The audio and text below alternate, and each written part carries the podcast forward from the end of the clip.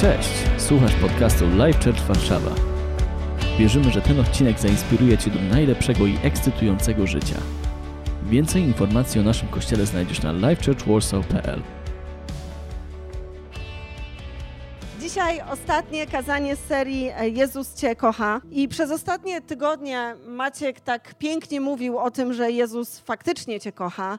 I mam nadzieję, że każdy z nas to wie głęboko w sercu. A teraz też przed chwilą śpiewaliśmy taką piękną piosenkę, w której była mowa o duszy. I wiecie, ja dzisiaj chciałabym Was zapytać, tak po raz ostatni, ale upewnić się, kiedy będziemy kończyli tą serię, czy Ty w głębi duszy wiesz, że Jezus Cię kocha? Czy ty wiesz to w głębi duszy? Niezależnie od okoliczności, niezależnie od tego, co obecnie dzieje się w Twoim życiu, co działo się wczoraj albo co będzie działo się za chwilę. Wiecie, czasami łatwo jest coś wyśpiewać, ale trudno jest w to wierzyć. I dzisiaj chciałabym mówić do każdego z Was, niezależnie od tego, w jakiej jesteście sytuacji. Ale wierzę, że jest wśród nas grupa ludzi. Nie wiem, kim jesteś, nie wiem, jak się nazywasz, to nie jest żaden totolotek. Średnio mnie to nawet interesuje, bo to Ty będziesz wiedział, że jesteś tą osobą, że Bóg bezpośrednio dzisiaj będzie Ci mówił, że hej, kocham Cię. Hej, zależy mi na Tobie. Hej, niezależnie od tego, w jakim jesteś dzisiaj miejscu i co dzisiaj przechodzisz, jestem tutaj, bo chcę być na końcu tej drogi chcę być Twoim rozwiązaniem. Wiecie, jedna taka bardzo ważna rzecz, zanim zacznę, i wierzę, że to jest taka nasza rozmowa, co prawda ja mówię, ale, ale wierzę, że to jest taka nasza rozmowa serca do serca, że w każdej sytuacji, w której, o której czytamy w Biblii, możemy przeczytać, że jest proces, coś się dzieje, a na końcu jest obietnica. Jest Boża obietnica dla Twojego życia. I jedną z tych Bożych obietnic jest fakt tego, że Bóg Cię kocha że Cię nigdy nie zostawi, że ma dla Ciebie najlepszy plan. Niezależnie od sytuacji, w jakiej jesteś, niezależnie od miejsca, w którym teraz jesteś. I słuchajcie, chciałabym, żebyśmy razem przeczytali sobie werset, który się zresztą e, pojawi tutaj, który, powiem Wam szczerze, jest, e, no, może być dla Was zaskoczeniem, bo nie wiem, czy kiedykolwiek patrzyliście na tą historię z tej perspektywy. Chcę Wam coś dzisiaj pokazać, chcę wyposażyć Wam i pokazać Wam pewne czynności, które każdy z nas może robić w sytuacji, w której jest w życiu trudno. Bo tak jak wspomniałam, wiecie, czasami łatwo jest mówić: Jezus mnie kocha, wierzę w Boga w momencie, kiedy jest łatwo w Twoim życiu, ale kiedy przychodzą trudy, czasami zaczynamy się wahać, czasami zaczynamy się zastanawiać. I w Ewangelii Mateusza napisane jest coś takiego, Następnie wszyscy razem udali się do ogrodu Getsemane. Gdy dotarli na miejsce, Jezus rzekł: Usiądźcie tutaj, a ja pójdę tam się modlić. Zabrał ze sobą tylko Piotra oraz synów Zebedeusza, Jakuba i Jana i ogarnął go smutek oraz głęboki niepokój. Moją duszę ogarnął śmiertelny smutek, powiedział. Wiecie, tu chciałabym się na chwilę zatrzymać, bo jako osoby wierzące musimy pamiętać o jednej rzeczy, że na początku posiadasz duszę, a potem posiadasz ciało. Nie na odwrót. Na początku posiadasz duszę, potem posiadasz ciało i wierzę, że Bóg tak jak bardzo Cię kocha, tak jak Jezus bardzo Cię kocha, tak troszczy się nie tylko o Twój najlepszy plan, nie tylko o Twoje ciało i Twoje zdrowie, ale troszczy się o Twoją duszę. I wiecie, to zdanie, które wypowiada Jezus o tym, że Jego duszę ogarnia śmiertelny skutek, jest takim miejscem. Chciałabym, żebyście sobie to wyobrazili. Zaraz będziemy czytali dalej, ale chciałabym, żebyście wyobrazili sobie tę sytuację, kiedy Jezus bierze swoich trzech najlepszych przyjaciół, osoby, z którymi spędzał mnóstwo czasu i mówi do nich: Hej, możecie ze mną czuwać. A oprócz tego mówi do nich: Słuchajcie, moja dusza jest po prostu śmiertelnie zmęczona. Boję się, jestem zestresowana. I mówi do nich: Zostańcie ze mną i czuwajcie. I odszedł na bok, padł na twarz i modlił się: Ojcze mój, jeśli to możliwe, oddal ode mnie ten kielich cierpienia, jednak to Twoja wola niech się stanie, a nie tego, co ja chcę. E, wrócił do trzech uczniów i zastał ich śpiących. Wtedy powiedział do Piotra: Nie daliście rady czuwać ze mną nawet przez godzinę? Uważajcie i módlcie się, abyście nie poddali się pokusie. Duch jest gorliwy, ale ciało słabe. Ponownie odszedł i modlił się: Ojcze mój, jeśli e, nie może mnie to jeśli nie może ominąć mnie ten kielich, to niech to się stanie, niech stanie się Twoja wola. Lecz uczniowie byli tak bardzo zmęczeni, że gdy do nich wrócił, znowu spali. I słuchajcie, historia toczy się dalej, pewnie ją znacie, ale napisane jest, że po skończeniu modlitwy wrócił do nich i powiedział: Wciąż spokojnie śpicie, odpoczywacie. Wybiła moja godzina, teraz ja, syn człowieczy, zostanę wydany w ręce grzeszników. Wstańcie, chodźmy, nadchodzi już ten, który mnie zdradził. Wiecie, to jest historia, którą bardzo często może gdzieś słyszałeś, może czytałeś w Biblii, ale wcale nie w kontekście tego, o czym będę mówić, ale w kontekście tego, że Jezus zostaje wydany na krzyż. W kontekście tego, że Jezus oddaje za ciebie swoje życie i i to jest niesamowite i dzisiaj chciałabym Ci przypomnieć, że Jezus tak bardzo Cię kocha, że oddał za Ciebie swoje życie. Jezus poszedł na krzyż po to, żebyś Ty miał życie wieczne, ale jest w tej historii coś jeszcze. Jest w tej historii coś niesamowitego, o czym często, myślę, nawet zapominamy albo nie myślimy. Słuchajcie, tak jak wspomniałam, Jezus mówi do swoich trzech najbliższych przyjaciół. Mówi do osób, w których inwestował wiele. Przez trzy lata budował z nimi życie. Oczywiście nie budował tego życia tylko z nimi, jak wiemy, apostołów było więcej, ale to są jego najbliżsi ludzie. Przychodzi i wylewa serce, mówi im, jak jest. Jest w olbrzymim stresie, jest pod presją, bo o tym głównie, kochani, dzisiaj chcę mówić. Chcę mówić o życiu pod presją i zrozumienia tego, że nawet jeśli jesteś obecnie pod presją, albo Twoje życie jutro będzie pod presją, albo było wczoraj, to Jezus nadal Cię kocha. I to jest niezmienialne. Tylko to, co czasami się zmienia, to nasz stosunek, nasza postawa i nasze zrozumienie. Wiecie, ciekawe jest to, że ta historia pięknie jest opisana tak naprawdę w dwóch Ewangeliach. Jest opisana fajnie w Ewangelii, którą czytaliśmy, czyli Ewangelia Mateusza i Ewangelia Marka.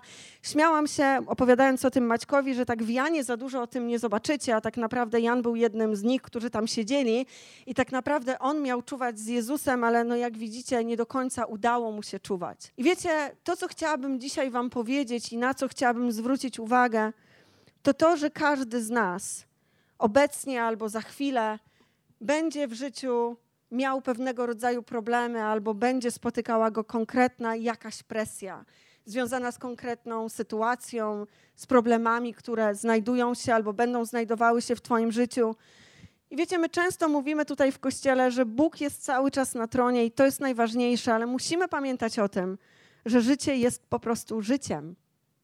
I musimy wiedzieć, musimy być wyposażeni i mieć zrozumienie tego, w jaki sposób mamy walczyć duchowo z opresją, która znajduje się w Twoim życiu albo będzie znajdowała się w Twoim życiu.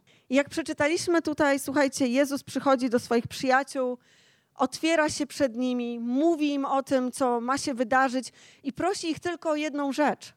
Prosi ich o to, żeby po prostu z nim czuwali. A co oni robią? Idą spać. Idą spać, bo są zmęczeni. I wiecie, tak jak wspomniałam przed chwilą, ciekawe jest to, że ten Jezus, który inwestował w tych swoich przyjaciół, ten Jezus, który przez trzy lata był dla nich, uczył ich, pokazywał im, jak żyć i był dla nich cały czas, przychodzi do nich tak naprawdę tylko raz, po to, żeby poprosić ich o coś konkretnie, a oni zasypiają. I można sobie pomyśleć, wow, super niesprawiedliwe. I zaraz wrócę do tej myśli.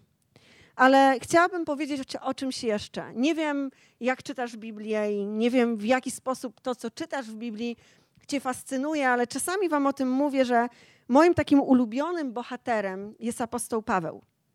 I słuchajcie, wyobrażam sobie, że apostoł Paweł to po prostu, wiecie, był taki kawał chłopa, mądry facet, Przeszedł bardzo dużo w życiu, był osobą bardzo elokwentną, był osobą, która potrafiła się niesamowicie wypowiadać, była osobą, która potrafiła mówić do ludzi, potrafiła modlić się o ludzi, ludzie zostawali uzdrowieni, przychodzili do Boga. Ale to, co było ciekawe, i nie wiem, czy kiedykolwiek zwróciliście na to uwagę, czytając historie związane z apostołem Pawłem, to to, że do niego głównie przychodzili ludzie, którzy byli w opresji którzy byli w problemie, którzy nie wiedzieli, w jaki sposób sobie z tym problemem poradzić. I oni przychodzili do niego, słyszeli Ewangelię, nawracali się i byli niczym tłum, który szedł za tą osobą, która głosi Ewangelię, ale to był tłum, który nie był zdrowy. To nie był tłum zdrowych, idealnych ludzi, to był tłum ludzi takich jak każdy z nas, który miał swoje problemy, swoje rozterki, i oni podążali za tą niesamowitą, piękną, prawdziwą Ewangelią. I wiecie, ten apostoł Paweł, który tyle przeszedł, który potrafił odnaleźć się właściwie w każdej sytuacji, powiedział w pewnym momencie, pisząc jeden z listów, że każdy z nas w naszym życiu w pewnym momencie dojdzie do takiego miejsca, że będzie czuł taką opresję, taki smutek w swoim życiu, że będzie ci trudno iść dalej. Że każdy z nas będzie coś takiego przechodził.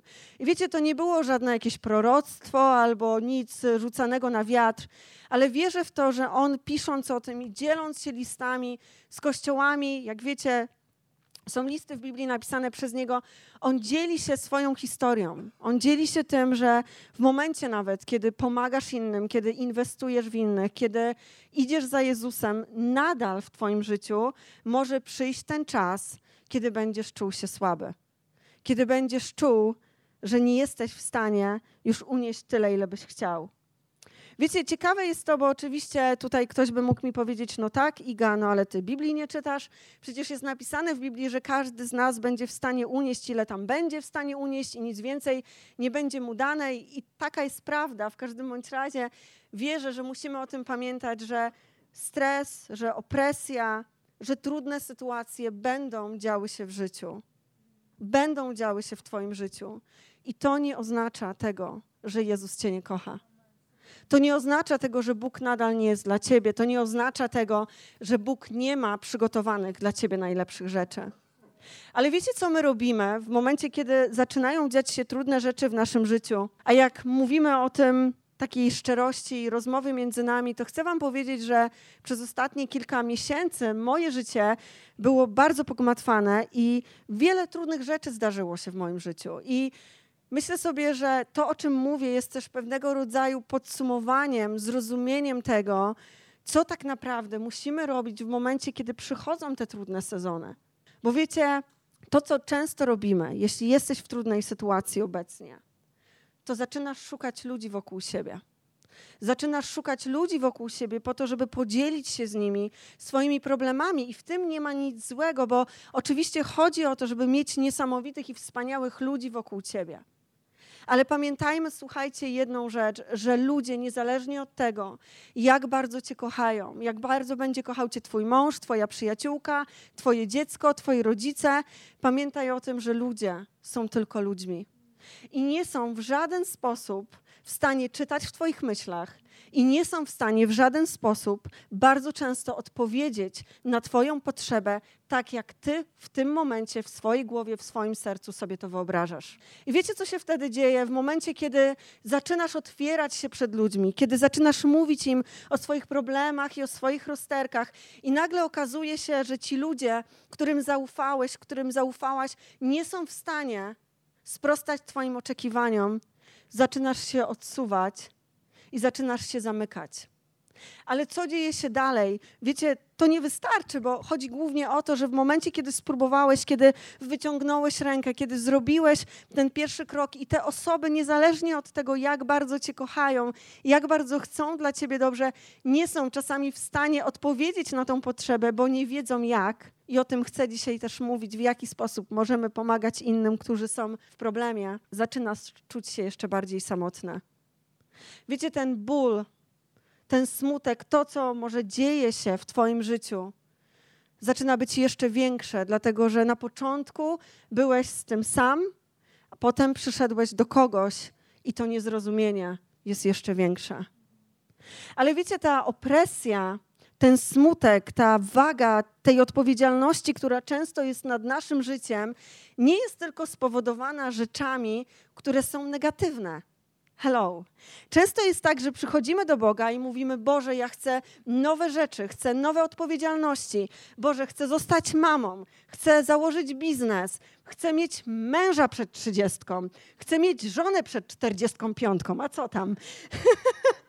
I przychodzisz do Boga i mówisz mu o tych niesamowitych rzeczach, a Bóg, jako niesamowity ojciec, wręcz spełnia Twoje oczekiwania. Wiecie, zupełnie inna jest sytuacja w momencie, kiedy się o to modlisz, a zupełnie inna jest sytuacja, kiedy już w tym jesteś. I czasami wręcz zapominasz o tym, że się o to modliłeś. I czasami zapominasz o tym, że wraz z tym marzeniem, wraz z tym pragnieniem, wraz z tą modlitwą, z którą przychodzisz do Boga, przychodzi presja. Przychodzi lęk, przychodzi ciężar odpowiedzialności, która jest nad Twoim życiem, która jest nad Twoim życiem. Dlatego, że każda dobra rzecz, każda odpowiedzialność, każda nowa postawa, każda nowa relacja, każda nowa praca, którą będziesz posiadał, każda nowa niesamowita sytuacja finansowa, która może zdarzać się w Twoim życiu, będzie również wiązała się z pewnego rodzaju presją, dlatego że to będzie dla ciebie nowe. Z jednej strony będzie to błogosławieństwo, ale z drugiej strony jest to zawsze pewnego rodzaju ciężar. I wiecie, ciekawe jest to, że czasami przychodzimy do kościoła, nawet nie tylko do kościoła, ale myślę, że kościół jest oczywiście niesamowitym miejscem zostawionym nam przez Jezusa i przychodzimy do kościoła i mówimy sobie: hej, masz fajne buty, masz fajną koszulkę, masz fajną sukienkę, ale nie jesteśmy w stanie zobaczyć tego, co się dzieje w drugim człowieku. Ale nie dlatego, że nie chcemy, nie dlatego, że nie jesteśmy chętni, tylko dlatego, że czasami osoba, która przechodzi trudną chwilę, trudny moment, nie jest w stanie się otworzyć. Wiecie, przechodzenie przez trudne momenty, jednocześnie rozumienie tego, że Bóg jest z Tobą w tej samej sytuacji, wymaga trudnej, bardzo trudnej decyzji, tego, co zrobił Jezus otworzenia siebie. Otworzenia siebie i powiedzenia swoim najbliższym, swojemu otoczeniu, osobom, je, którym jesteś w stanie zaufać: hej, to jest to, z czym walczę, to jest to, z czym się zmagam. Ale zobaczcie, co zrobił Jezus w tej sytuacji, kiedy tych trzech niesamowitych mężów bożych, apostołów, jego najlepszych przyjaciół, odpowiedziało, zasypiając na jego potrzebę, on poszedł i modlił się dalej.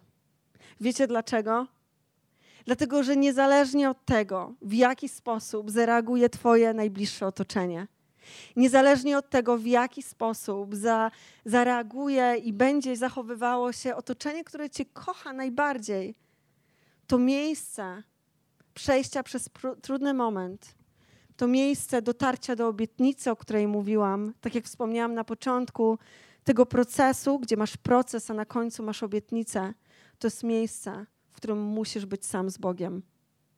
To nie jest miejsce, w którym możesz podróżować z innymi, to nie jest miejsce, w którym jesteś w stanie wziąć na plecy kogoś. Wiecie, Jezus im powiedział: wyczuwajcie.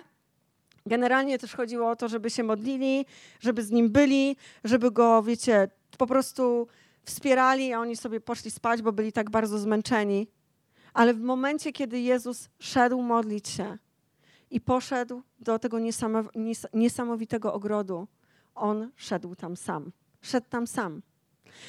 I wiecie, nie wiem, czy kiedyś się nad tym zastanawialiście, ale nazwa ogród Getsemane nazywa się miejscem ucisku, miejscem bólu, miejscem takiego trudnego miejsca jest kilka tłumaczeń, ale generalnie oprócz takiego emocjonalnego bagażu jest jeszcze jeden bagaż, trochę jest zupełnie inny, ale nie wiem, czy wiecie, w tym ogrodzie zbierano oliwki, piękna rzecz, ale uciskano też te oliwki po to, żeby stworzyć z nich olej.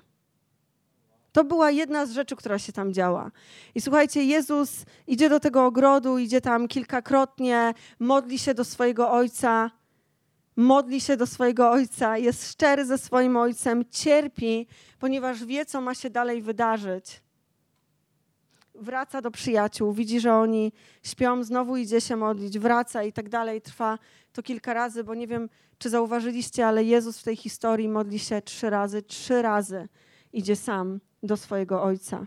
I wiecie, każda sytuacja, moim zdaniem, której jest trudność w Twoim życiu, wymaga zrozumienia kilku rzeczy. Przede wszystkim, słuchajcie, wymaga zrozumienia tego, że tak jak wspomniałam, to jest proces, jest proces, w którym jesteś i jest Boża obietnica, ale wymaga to również takiego miejsca, w którym ty zdobędziesz się na odwagę.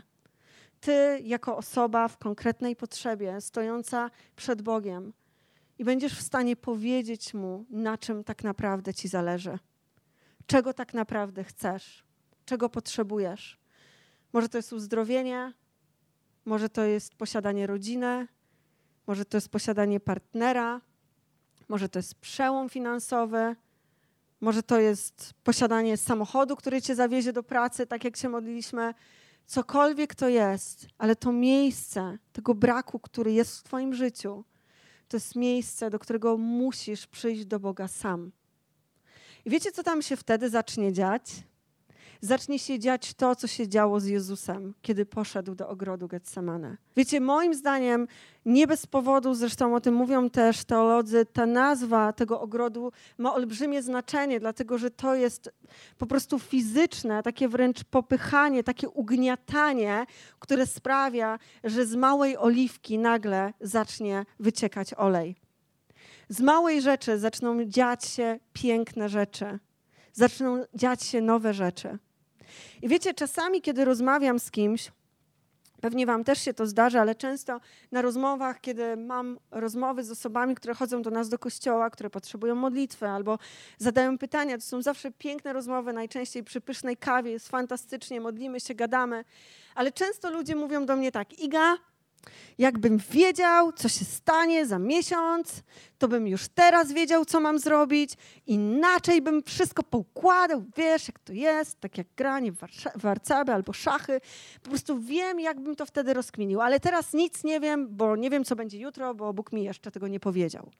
I wiecie, różnica moim zdaniem, na którą musimy zwrócić uwagę w sytuacji, w której znajduje się Jezus, kiedy modli się do swojego Ojca – jest taka, i kiedy jest w ucisku, i kiedy przychodzi do swoich przyjaciół, i kiedy mówi im, że boli go dusza, i kiedy oni śpią, i tylko on jest sam z Bogiem, a Bóg tak uciska, uciska, uciska, i zaczynają dziać się piękne rzeczy, bo jak wiemy, dzięki temu, co się wydarzyło, każdy z nas ma tą możliwość posiadania życia wiecznego.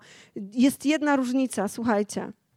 Różnica polega na tym, że Jezus chodził i rozmawiał ze swoim ojcem i wiedział, co się stanie. On wiedział, co się stanie. I to, słuchajcie, po prostu wow. To jest niesamowite, bo on nadal wykonał to, co ma się wykonać. On nadal był posłuszny, on nadal się modlił, on nadal rozumiał Boży plan, niezależnie od tego, że wiedział, co się stanie.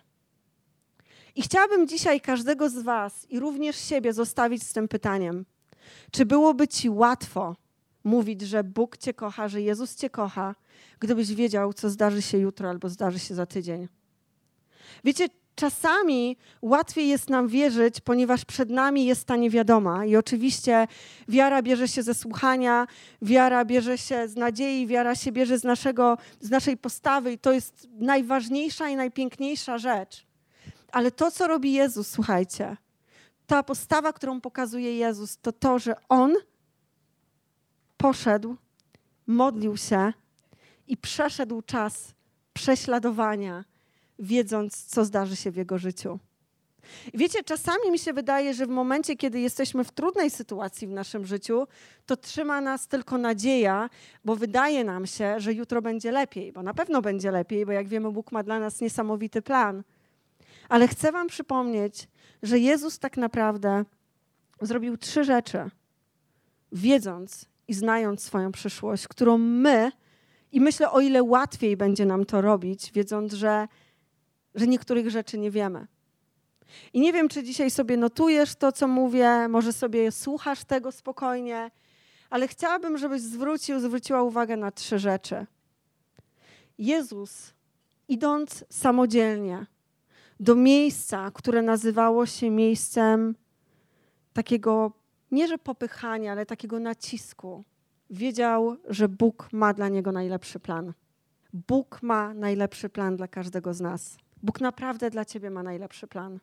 Ale wiecie, czasami, żeby sobie o tym przypomnieć, czasami, żeby sobie przypomnieć o tym, że Jezus cię kocha, musisz pójść do Niego samodzielnie. Musisz pójść do Niego twarzą w twarz, nie patrząc na ludzi obok ciebie, nie patrząc, czy inni też z tobą pójdą. Rozumienie, że Bóg ma dla ciebie najlepszy plan, jest kluczem.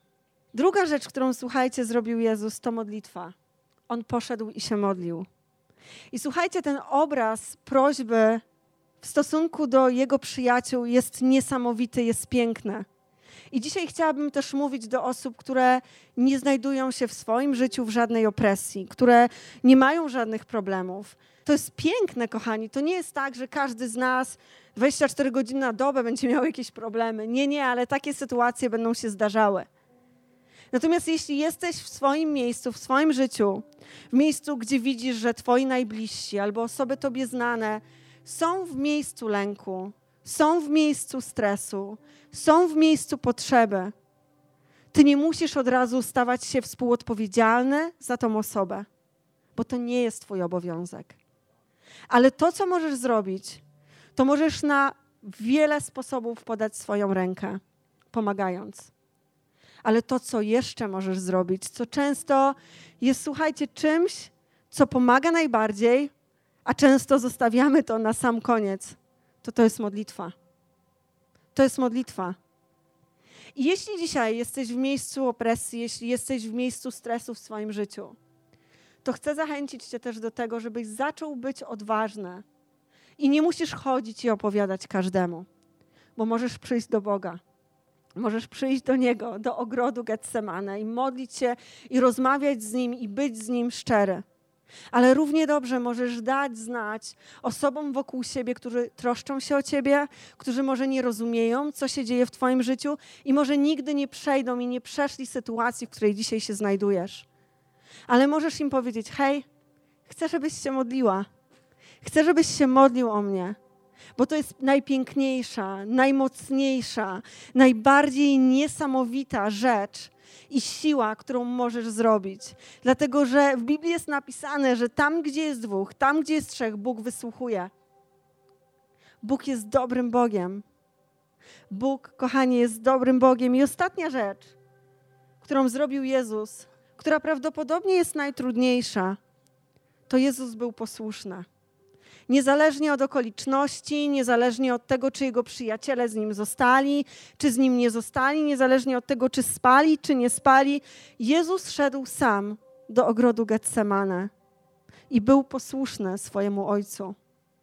Był posłuszny, dlatego że to jest niczym równanie matematyczne. Potrafił się modlić, czyli z nim rozmawiał, a dzięki temu wiedział, że jego dobry Bóg, Jego dobry Ojciec ma dla niego najlepszy plan.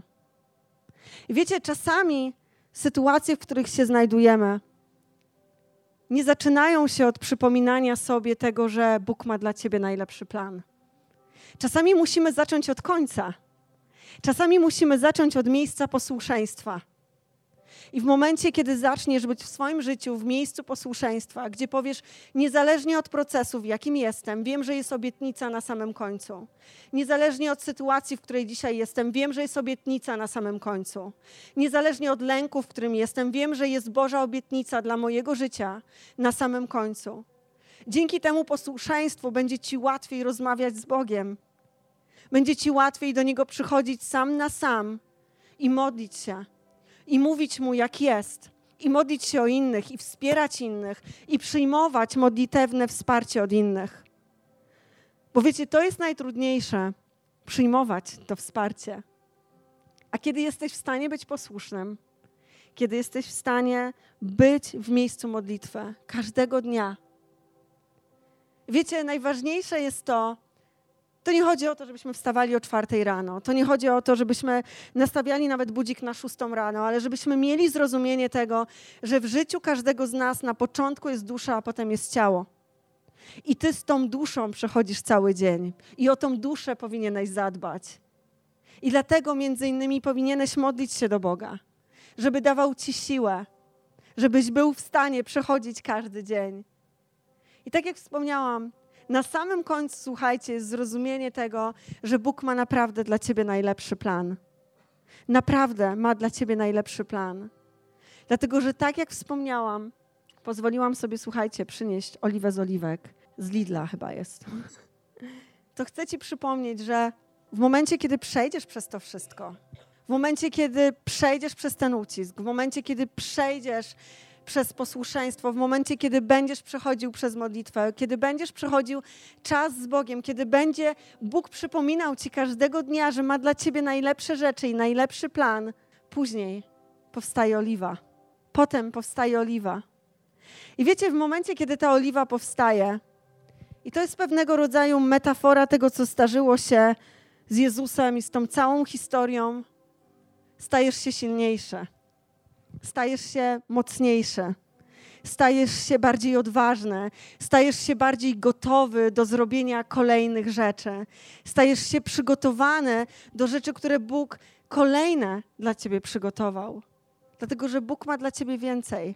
I kochani, dzisiaj chciałabym zachęcić każdego z Was, i mówię to też do siebie, mówię to do każdego, niezależnie od tego, w jakiej jesteś dzisiaj sytuacji. Chciałabym szczególnie powiedzieć do osób, które może czują się gorzej, które czują się opuszczone, które czują się niezrozumiane, że Jezus naprawdę Cię kocha. Że Jezus naprawdę Cię kocha. I Twoje życie, Twoje doświadczenie, to co dzisiaj przechodzisz, ma olbrzymią wartość. I będzie używane prawdopodobnie w niedalekiej przyszłości. Ale nie musisz polegać na swoich emocjach, nie musisz polegać na swojej złości, dlatego że jedynym, najpiękniejszym miejscem jest miejsce, kiedy jesteś sam w stanie przyjść do Boga i być z Nim jeden na jeden. I być w miejscu posłuszeństwa, w miejscu modlitwy, w miejscu Bożych obietnic. Wiecie, już na sam koniec, kiedy wstaniemy i będziemy śpiewali ostatnią piosenkę, chciałabym, żebyście wstali, ale chciałabym, kochani, powiedzieć do Was tak. Po tej piosence chciałabym się pomodlić o osoby, które potrzebują modlitwy. I wierzę, że każdy z nas jej potrzebuje, ale nie musisz mówić na głos, co to jest, nie musisz mówić, przez co przechodzisz, nie musisz udawać, że masz fajną sukienkę, nie musisz się uśmiechać, kiedy nie masz na to ochoty. Ale wierzę, że w tym miejscu dzisiaj są osoby, które muszą usłyszeć, że Bóg Cię kocha niezależnie od sytuacji, w jakiej dzisiaj się znajdujesz. I chciałabym, kochani, żebyśmy razem wstali i zaśpiewali tą piosenkę razem, a później pomodlili się. Amen? Amen.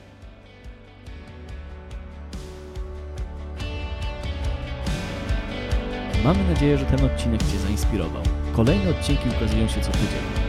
Pamiętaj, że możesz odwiedzić nas każdą niedzielę, a więcej informacji o naszym kościele znajdziesz na livechurchwarsaw.pl.